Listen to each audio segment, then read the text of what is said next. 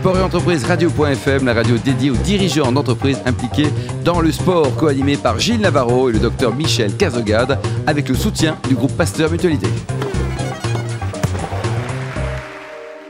Bonjour à toutes et à tous, bienvenue à bord de Sport et Entreprise Radio.fm, la radio à 100% dédiée aux dirigeants d'entreprises impliqués dans le domaine du sport.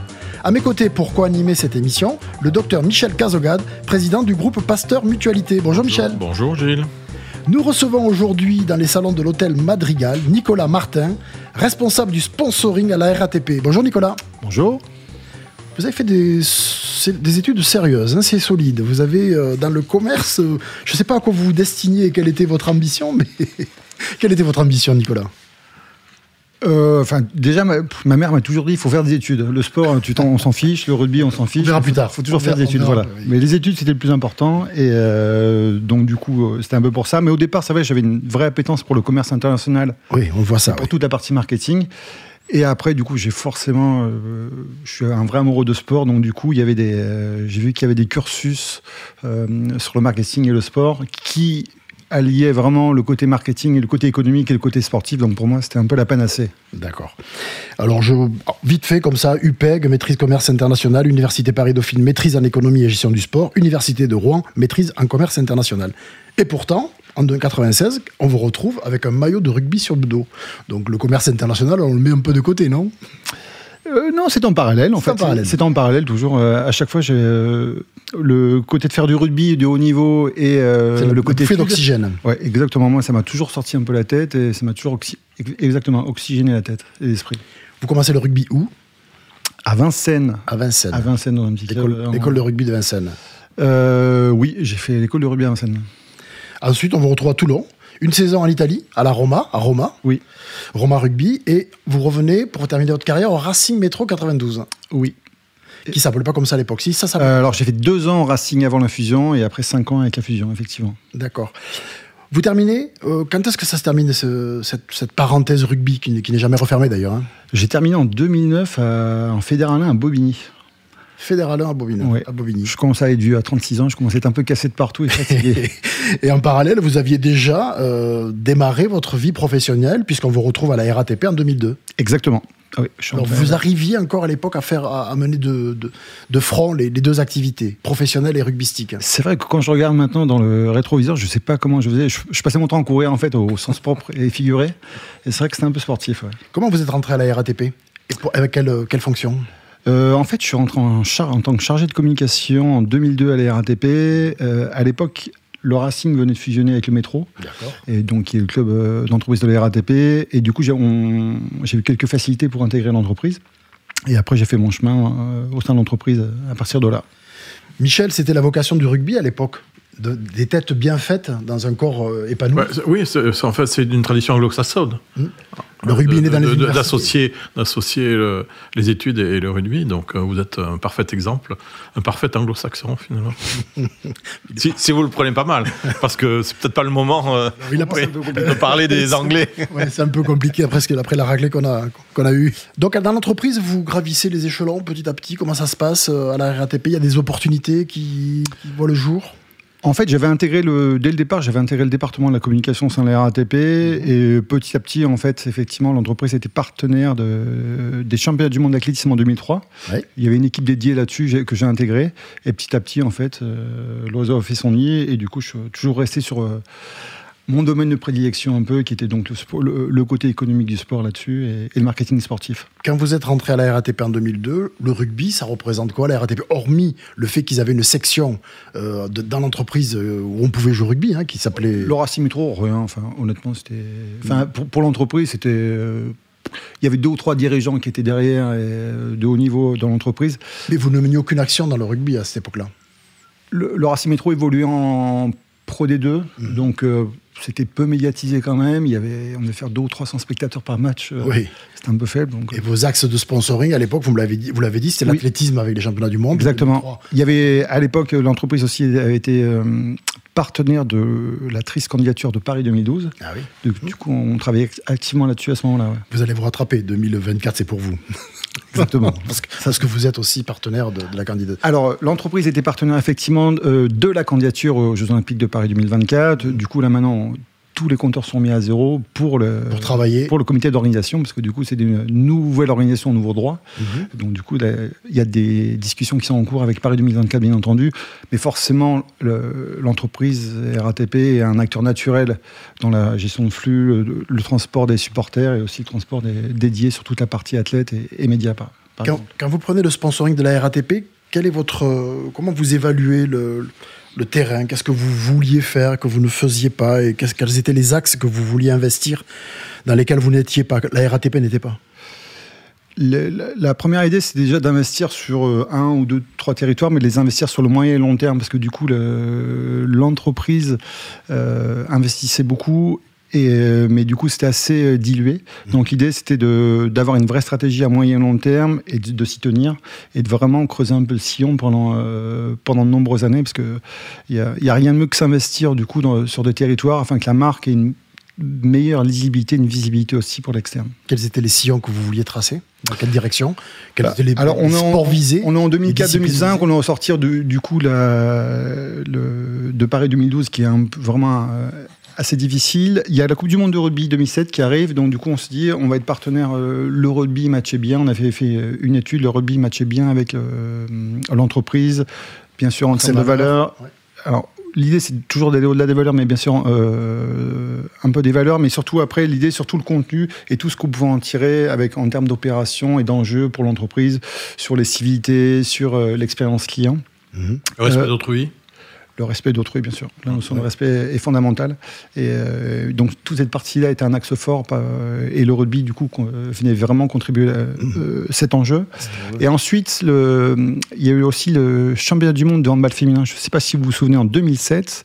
du coup, c'était une vraie opportunité de l'entreprise aussi, puisque l'enjeu de la mixité homme-femme, on en parlait déjà en, 2007, était, un, était, un, enjeu pour l'entreprise, il est toujours. Mmh. Donc, du coup, le, le handball féminin Et le rugby masculin, ça fait que vous aviez les deux. Vous Exactement. en, les deux terrains. Et il y a une vraie complémentarité entre, ces deux sports qui est d'un côté un sport un peu plus urbain comme le handball, mais avec une vraie mixité. De l'autre côté, un sport, le rugby, qui, qui était effectivement plus ancré dans la partie sud et euh, en Ile-de-France, mais du coup, avec euh, qui nous permettait de tirer le fil sur des valeurs et nourrir des enjeux sur les civilités. Alors ça, c'est la partie visible de l'iceberg, mais la partie invisible, c'est tous les pratiquants que vous avez chez vous à la RATP. C'est incroyable. Vous avez, vous avez une demande de, pour pour que les, les, gens qui travaillent à la RATP participent à des événements sportifs est assez euh, incroyable. Oui, c'est vrai. On a une entreprise alors au niveau Île-de-France de, 45 000 salariés maintenant. Si on raisonne, si on raisonne au niveau groupe de 60 000 salariés, l'idée deux tiers des effectifs sur l'Île-de-France. Oui, L'idée, c'était vraiment de venir nourrir cet enjeu-là. On a la plupart des salariés en fait travaillent sur des horaires décalés mhm. euh, le week-end, donc c'est difficile des fois d'avoir une activité euh, sportive euh, avec qui est pratiquée avec assiduité en club. il y avait une vraie appétence à l'époque pour le running. Du, coup, on s'est un peu greffé sur, le running. On a proposé un programme running à tous les salariés. Et du coup, maintenant, on est partenaire de trois courses qui permettent tout type de coureur, qui soit néophyte et sédentaire, ou coureurs euh, qui courent quasiment tous les jours de pratiquer leur course. Et donc on leur fournit des dossards pour le marathon de Paris, pour le 10 km Adidas ou pour Odyssea, euh, et tout un service autour des courses bien entendu. Et il y a 1500 euh, salariés qui courent chaque année sur les couleurs du groupe. Ça c'est une idée que Michel Cazogade aimerait voir se développer partout en France. Oui, le sport, oui, le sport à l'entreprise. l'entreprise. Non mais ce qui est intéressant aussi dans votre entreprise, c'est cette dimension éco-responsable. C'est-à-dire que votre plan bus, par exemple 2025, qui, qui qui, consiste à, faire en sorte que les émissions euh, carbonées soient, ou polluantes en matière de, particules soient le moins importantes possible. Pour nous, en termes de santé publique, communauté médicale, c'est extrêmement important. Et tout ça fait un équilibre avec la promotion du sport, euh, ou plutôt de l'activité physique à travers euh, votre partenariat sur les jeux, sur le COJO, sur, sur les Jeux 2024. Nous aussi, on est partenaire du COJO pour, à travers une association qui s'appelle la, France en forme, pour faire en sorte que l'héritage de ces Jeux olympiques se traduise dans la société par euh, euh, une, une, augmentation de, de, la, de la pertinence de l'activité physique. Voilà, vous êtes, en, vous êtes en osmose tous les deux. on, est clairement, on, est, on, est clairement, en osmose. C'est vrai que c'est aussi un programme, alors ça c'est un programme plutôt qui était dessiné à l'interne. Pour l'externe, on est en train de réfléchir effectivement aussi dans la perspective de Paris 2024, euh, avec, vous savez, faire ces fameux 10 000 pas quotidiens, ce qui est assez long. Et du coup, il y a de nombreuses études qui démontrent que faire ces 10 000 pas, on peut les faire assez facilement en prenant le métro, en faisant ses correspondances, ce genre de choses. Donc du coup, on est en train de travailler là-dessus, d'étudier un peu tout un programme. Très bien. Les fameux 10 000 pas par jour, c'est marrant ce que vous dites parce qu'il y a... C'est très lié au transport. Hein. Oui, très lié au transport. Et puis il y a des marques de mobiles, dont je ne citerai pas le nom, qui ont, qui ont intégré dans des applications ah pour que les gens, ils savent comme ça au quotidien ce qui se passe, pour qu'ils fassent tous les jours alors 6, 7, 10, 8, 10, selon, le, selon l'état, l'état physique de la personne et les envies de la personne, mais ils peuvent euh, justement... Comptabiliser. ça, vous donne, ça vous donne une notification, évidemment. Ça motive. Et ça, motive. et ça motive. Ça donne du sens. Alors Nicolas Martin, la, RATP, c'est euh, partenaire du sport, évidemment, la pratique du sport à, l'intérieur de l'entreprise, mais c'est aussi euh, la société qui permet d'aller voir les, les, grands événements. Puisque la RATP à Paris, si vous voulez aller au Stade de France, et aujourd'hui j'en suis un exemple, je prends plus ma voiture, je prends les transports en commun pour aller au Stade de France. D'abord parce que le Stade de France c'est loin, c'est compliqué, il n'y a pas de parking, il n'y en a pas assez, jamais. Donc les, transports en commun sont une vraie alternative pour acheminer le public euh, vers les grands événements. Effectivement, du coup, l'entreprise est vraiment connectée avec tous les, euh, organisateurs de, grands événements ou alors aussi forcément les propriétaires que sont le consortium SAD de France ou encore la, la Paris La Défense Arena euh, à Nanterre. Mmh. Euh, l'idée, c'est vraiment, d'être vraiment tout le temps connecté, de proposer une augmentation d'offres de transport à chaque fois euh, que les supporters viennent se rendre au stade et de mettre de plus de moyens de transport à leur disposition et aussi d'offrir, on essaye d'offrir dans la mesure du possible une expérience pour le client. alors, lors du dernier match France-Pays de Galles, vendredi 1er février, on proposait à, à tous les fans qui passaient par ligne 13 un stand de maquillage pour qu'ils se maquillent aux couleurs de l'équipe de France en tant que, bien sûr, puisque l'entreprise est partenaire de l'équipe de France et de la Fédération française de rugby, mhm. mais aussi du Pays de Galles, mhm. puisque du coup l'idée c'est un peu que chacun y trouve son compte, euh, et on proposait aussi un photocall euh, pour genre de choses. Bien sûr, c'est très bien, c'est convivial, c'est très bien. Quel est votre premier souvenir de rugby au stade, Nicolas?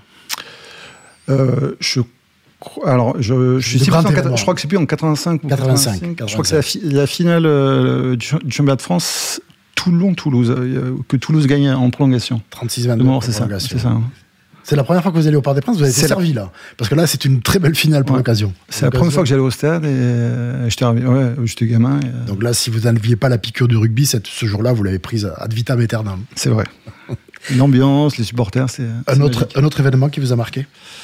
Euh, c'est en foot, en, fait, le, un, des premiers matchs que je regarde. Enfin, j'avais suivi toute la Coupe du Monde en 82 et forcément, c'est France-Allemagne de Séville. Euh, France-Allemagne de Séville. Ce, fameux match, euh, Schumacher, Battiston. Les, les pénalties. Ski son penalty.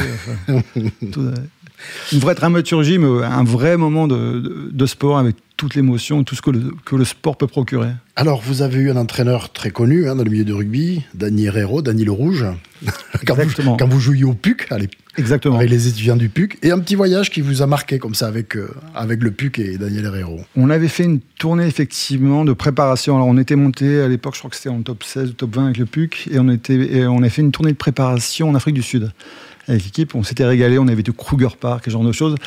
Alors que c'est vrai, pour préparer une saison de, top 16, c'est pas, l'idéal. C'est pas l'idéal.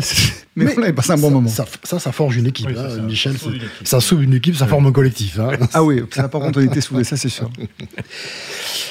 Euh, vous soutenez des associations, je crois, avec la RATP, plusieurs titres d'associations caritatives. Oui, la fondation du groupe RATP soutient un, certain nombre d'associations. On en soutient aussi euh, à travers le programme de course. On, demande systématiquement aux salariés de, nous proposer des associations et on met à disposition une urne pour, euh, financer ces associations. Très bien, merci Nicolas Martin. Je rappelle que vous êtes directeur du sponsoring à la RATP. Merci également au docteur Michel Cazogade, président du groupe Pasteur Mutualité. Merci Gilles. Je vous donne rendez-vous mardi à 10h pour une nouvelle émission avec de nouveaux invités.